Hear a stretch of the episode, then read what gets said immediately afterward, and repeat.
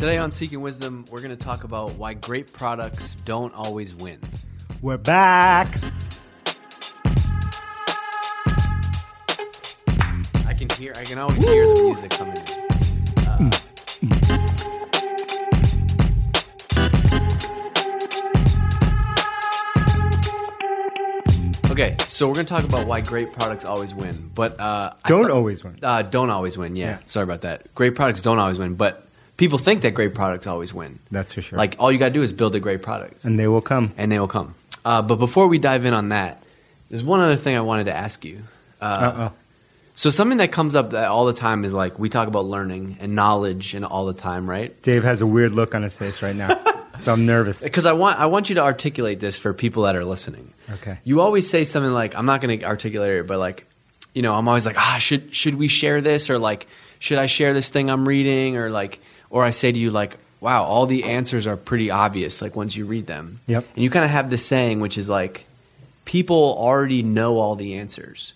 Or, or they're not going to do it. It's okay to share the secrets because the majority of people aren't going to do anything with it. Yes. I, I want you to talk about that Ex- for a second. Like expound on that? Yeah, okay. yeah, yeah. Let's go into that. You get what I'm asking? Yeah, you? yeah. So I say that all the time. I say like, um, we already know the answers, right? Yeah. And we're reminded of them all the time, right? Deep down, we know what the answer is. And uh, and then I also say when Dave is, when, when we're talking about sharing things that we've learned, should we share them? Because, oh no, a competitor might, or, you know, a competitor might hear what we're doing. Yeah. I say share it. They're not going to do it anyway. Uh, because people need to be in the right frame of mind, and uh, you need to be at the right point. It's all about context to me. You got to be in the right context to be able to hear and learn from these lessons. So um, until you're in that right context, nothing, you can read it a thousand times. It's yeah. not going to make sense to you. And that's why learning is so much about um, not only reading, digesting, listening, whatever format you're taking on, that you're taking in the learning, but it's as much about application as anything else. And until you apply yourself, until you put yourself in the right situation, until you have the right context, in other words, you can't begin to learn. So this is what, this is what we even talk about on the last episode, which is about like working out. Yes. Like you know the you know the secret. Totally. And, I, you know, everyone's guilty of it. I'm totally guilty of, of it. Like, I'll geek out, example. read a bunch of stuff on whether it's CrossFit or bodyweight this or that, and I'm following, I'm looking at videos, I'm reading, um, doing everything. Until I, until I actually try to apply it, none of it will make sense to me. I could read all about perfect form. I could, like, study perfect form to the end of time until I actually try to do that first pull up, that first move, it's not going to make sense to me. And it's the it's the same. I'm not going to know the questions right. to ask. It's like I'm, why we talk about there's like there's no playbooks. Like the only no. cure is learning and doing. Yes. And then you can develop your own playbooks, and your playbooks are personal to you and personal to the context that you're in. And I was talking to, uh, I had a one-on-one with one of our uh, developers today. What's up, Ali? What's up, Ali? uh, and we were talking a lot about uh, all the stuff that he's learning. And, uh, and and the point of it was um, that he had read about it and he had known about some of these things that he's learning, but it wasn't until he was in this context that we're in right now, which is kind of an early stage company, that it made sense, that he could actually learn these things. And I and the important point about this whole thing was that um, that you could learn a lot of things, like in his case about engineering, development. You can learn those anywhere. You can learn those on your own because you can experiment them on your own. You can place yourself in the right context. You can learn uh, in a hack group. You can learn at a big company. You can learn at a small company. But the stuff that he pointed out that he was learning right now at Drift, uh, he could only learn right here, right now, because you need to be in this context to learn these lessons. Right. That's that's a really good le- – yeah, so it's because of the stage of what we're going through, yes. and he's having to apply that. Exactly. Or somebody at a bigger company could have been told, yeah, this is how you do it. Like, yeah, whatever. They could read The Lean Startup or whatever book they want to read all day long until they're in The Lean Startup. Uh, none of it was going to make yeah. sense. It'll make sense intellectually, yeah. but it won't actually make sense uh, deep down, viscerally. No, it's a good – it's a really mm-hmm. good lesson for this stage. It's something that I feel myself nodding along with. All right, let's get, uh, tell me. So you and I were trading messages. We were kind of talking about future topics, mm-hmm. future things um, we were going to write about, and this has been coming up a bunch. Yeah. And it's actually something that you've kind of been like preaching to our team here. Mm-hmm. It's just like as we're building a product, um, it's not just going to be about the best looking U X or the hottest product mm-hmm. or mm-hmm. the newest technology. Uh, wh- wh- where did this like idea? Where what what spawned this this conversation about great products not always winning? Uh, my own kind of experience, like other things, this comes from experience. Uh, I started out as an engineer, uh, and so all engineers, whether you're a designer, you're a marketer, you're a writer, or whatever, if you're crafting something on your own, uh, you feel like that thing that you're building, because you identify with it, you get it, and it's so uh, you get why it should exist. Uh, you think that thing should be able to stand on its own, and it should kind of sell itself, and everyone else should get it, and uh, and it's obvious because it's obvious in your own mind. And uh, and so the thing that I learned over time was that you could build the best software ever, in my case, you know, as a developer, and that if the customer didn't care, or the market didn't care, or the timing was off, or something else out of your control was uh, basically didn't care about the invention or the solution that you created, it didn't matter. The product was not going to win. And the best products I saw time and time again did not win. And you can go back in time, and this is not only a software thing, and look at all kinds of products that we've used in our lives, and uh, and you'll see that it's not necessarily the best products that, that win, but it's the be- it's the products that meet the need and they're able to um, basically explain themselves clearly and resonate with people that win, right? That capture a movement. Yeah. And that's why sometimes it's not the first, second, third, fourth, fifth. Maybe it's the tenth iteration of a of a product that really actually uh, captures escape velocity. Well, I can't I can't think of an example off the off the top of my head, but I feel like there's always something that's like, you know, a bunch of your friends are early adopters, or people are mm-hmm. like, you know, fucking around with something. They're like, man, this is awesome. This is going to yeah. be the future. Yeah. And it's really amazing, but it just never, it never ends up catching on. Oh, totally. That's why the, uh, a lot of the times in, um, amongst geeks and developers and whatever, like enthusiasts of something, the the most pure, best version, in their opinion, being enthusiasts and fully understanding the problem, um, for them, they think that should be the winner, and it'll be the shittier, cheaper, you know, more commercial version, the the more compromised version, in their view, that actually captures uh, escape yeah. velocity with the world. How does it? Okay, so how does this actually play out? Like you said, you know, engineers, designers, and P Ms aren't going to like this, saying that good products, yeah, great products aren't aren't going to win, right? Because you. You get into that, you know, you get into that world because you want to build amazing products, mm-hmm. right? And you think, oh, this is what this is what it's going to take to win. Yep. But that's obviously not the case. Mm-hmm. So what what do you how do you fix that? Yep. So we fi- you know, we try to fix it by having those people that create stuff be closest to the source of truth, which in our which right. is always the customer. Right. So that's the immediate way that we solve it. And then the the other way that we try to educate is that we we can point at other companies that they may be familiar with, Uh, or they may have come come from, and point at them and say, those companies maybe hit escape velocity or um, hit scale without having the best product. And maybe the best product that the product that they have now, which you might think is the best, was only only came about much later in their history because the first version was not the best version. Yeah. And I feel like that's got to be so maddening, right? You're, it is. You're building something yeah. that you know is technically better. Yeah, but it doesn't matter. It doesn't no matter. One cares. Right. It doesn't matter. So you could write the best book in the world, and if no one gets it, and but you, you yourself, yeah. your mom, and yeah. your best friend, like, and no one else in the world gets it, it doesn't matter. Right. It wasn't the best book. You know, my my favorite.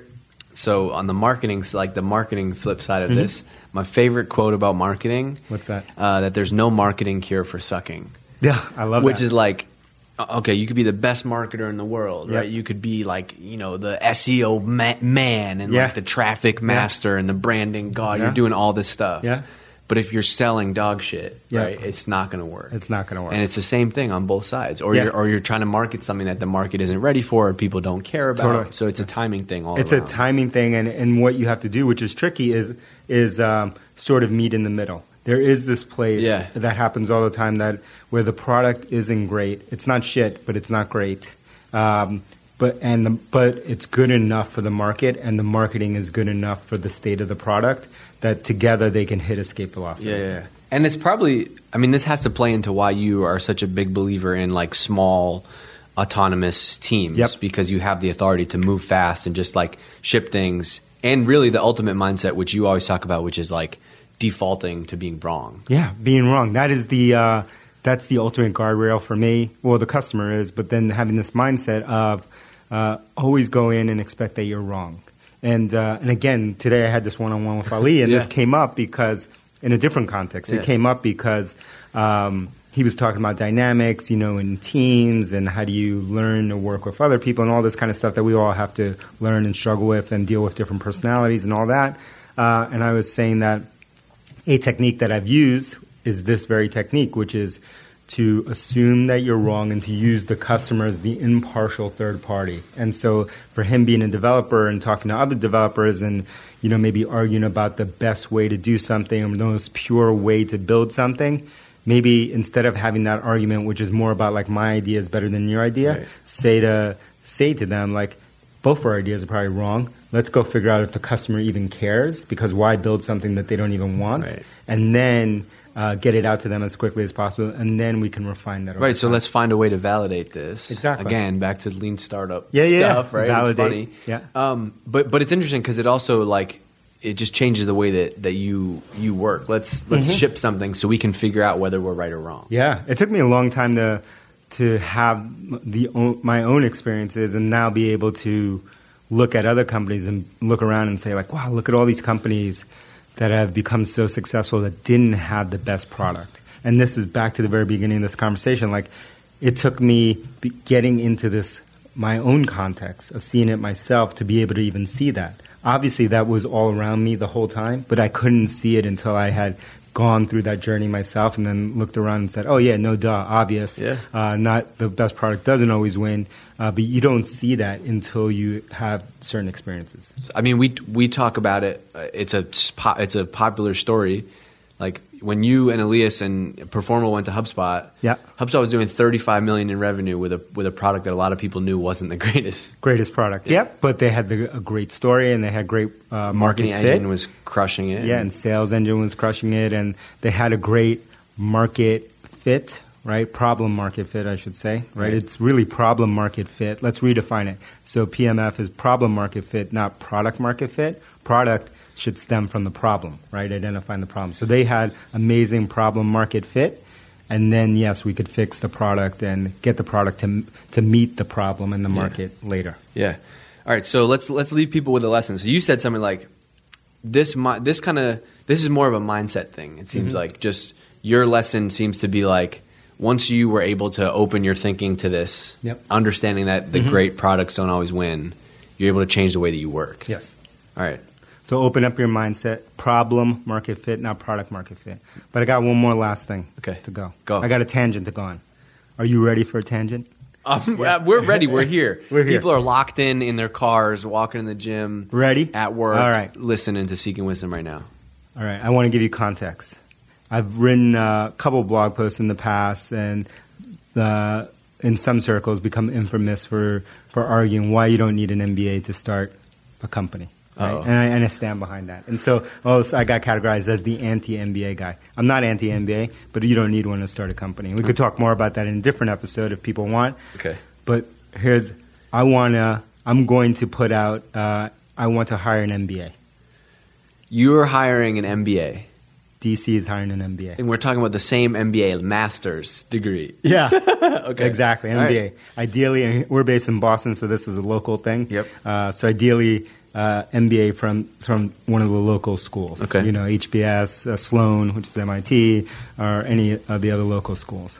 And a bunch of reasons I'm doing this. But I get a lot of – I've I've given some talks at uh, – lots of talks at – at H B S or Sloan or whatever other M B A programs. Uh, and one of the questions I get all the time, and I get it in my in my email, which I can't answer anymore, um, uh, almost every day is like, how do I break into a fast-growing company? How do I – I'm just graduating from M B A program. Like, how do I get into this company, that company? How do I join Drift? And I want to be, you know, a leader. I want to be an operator. I want to do – you know, I want to get into the scene. And so here's the job. It's called O I R. I'm, hi- I'm hiring an O I R. O I R stands for Operator in Residence, right? And uh, it's a one-year commitment to join me here at Drift, and you'll get to see Dave's smiling face every, every day. day. Pull over. Take notes. This take is notes. important. Uh, and you're going to come in, and I'm giving you an opportunity to come here and earn your way uh, either towards an operating role at Drift in the future, a year from now, if you earn it, if you're uh, a superstar, Or maybe you want to start your own company, and I'll pledge to be the first investor in your company if you kill it after the first year. Damn, that's a pretty good deal. We that's were talking about this at lunch today. Yeah. And or there's two, there's two outcomes. Hold on. We, you can't fast forward to this. Okay. There's two outcomes. Work at Drift as O I R. Yeah. Operator, operators work work directly under you, right? Yeah, or two, for me. Two outcomes are, number one, get a get an operating role at Drift. Yep. Fast growing now. company, mm-hmm. right? See what it's like to take a company from pre-product market fit all the way through it. Yeah. Or you want to go start your own company if that's why you went and got your M B A or that's why you want to reach out to D C yeah. in the first place. Mm-hmm. He'll be the first money in. I'll be the first money in. While working with me, you, you're going to have exposure, you're going to have access, you're going to meet all the people that I that I know uh, throughout the year, but you're going to have to earn your way. All right, this is time to put your money where your mouth is and time to earn your way. So you're going to be assist me in all sorts of stuff at Drift, whether it's Drift stuff, whether it's family stuff, whatever. You're going to be right-hand woman or man, whoever it is, uh, to myself, and you're going to have to earn your way. So do you think people are up for it? I think this is I think this is an unbelievable opportunity. Uh, a because you're you're you're you have the olive branch out to the M B A crowd, right? I do.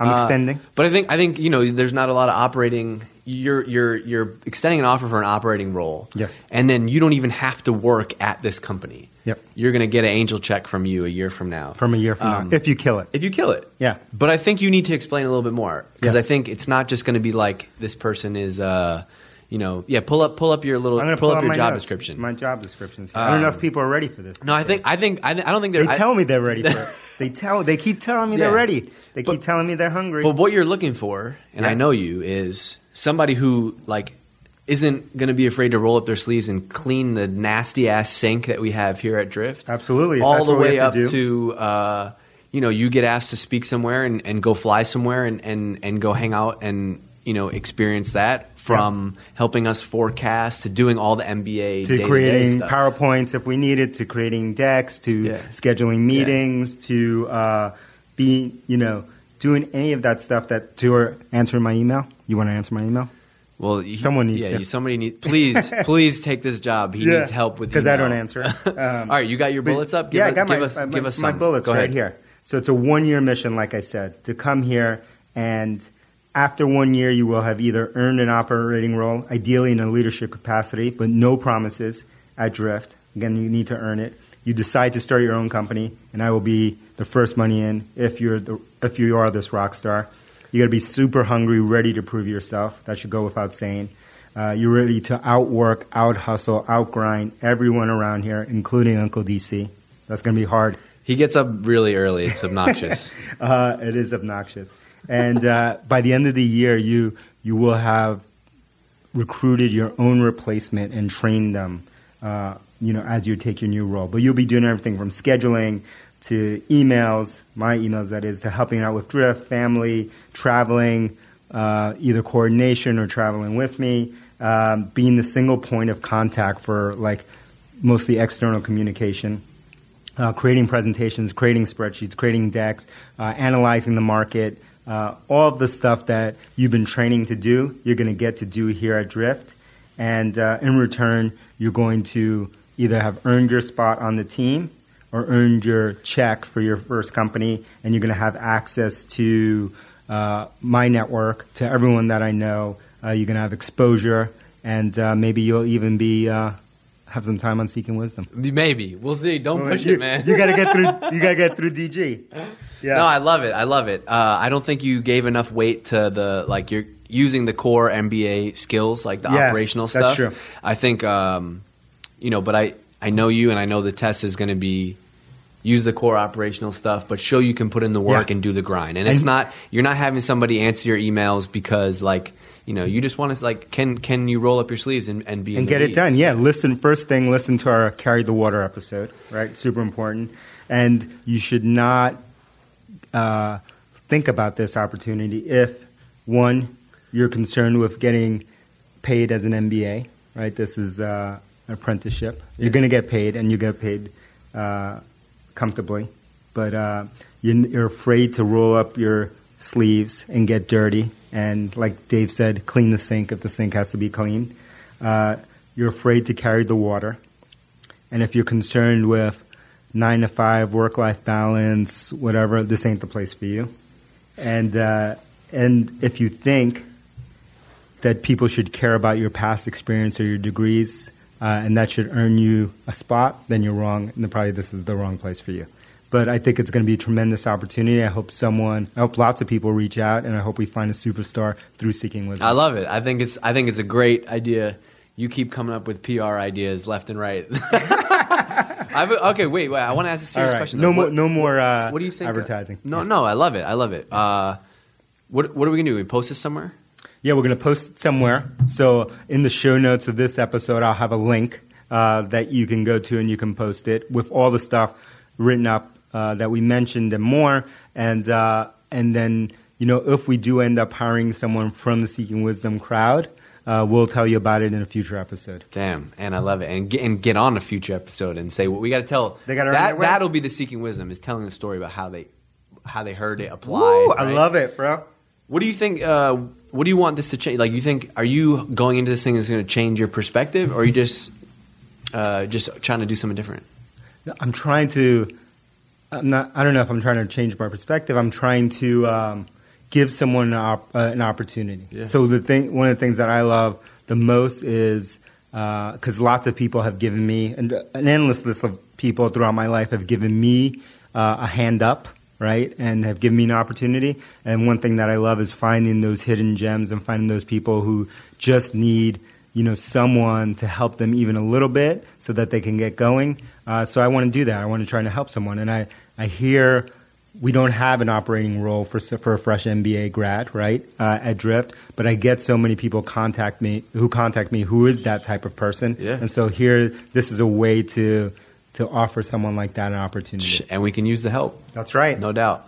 All right. That'll wrap it up for this episode. So we talked about why great products don't always win.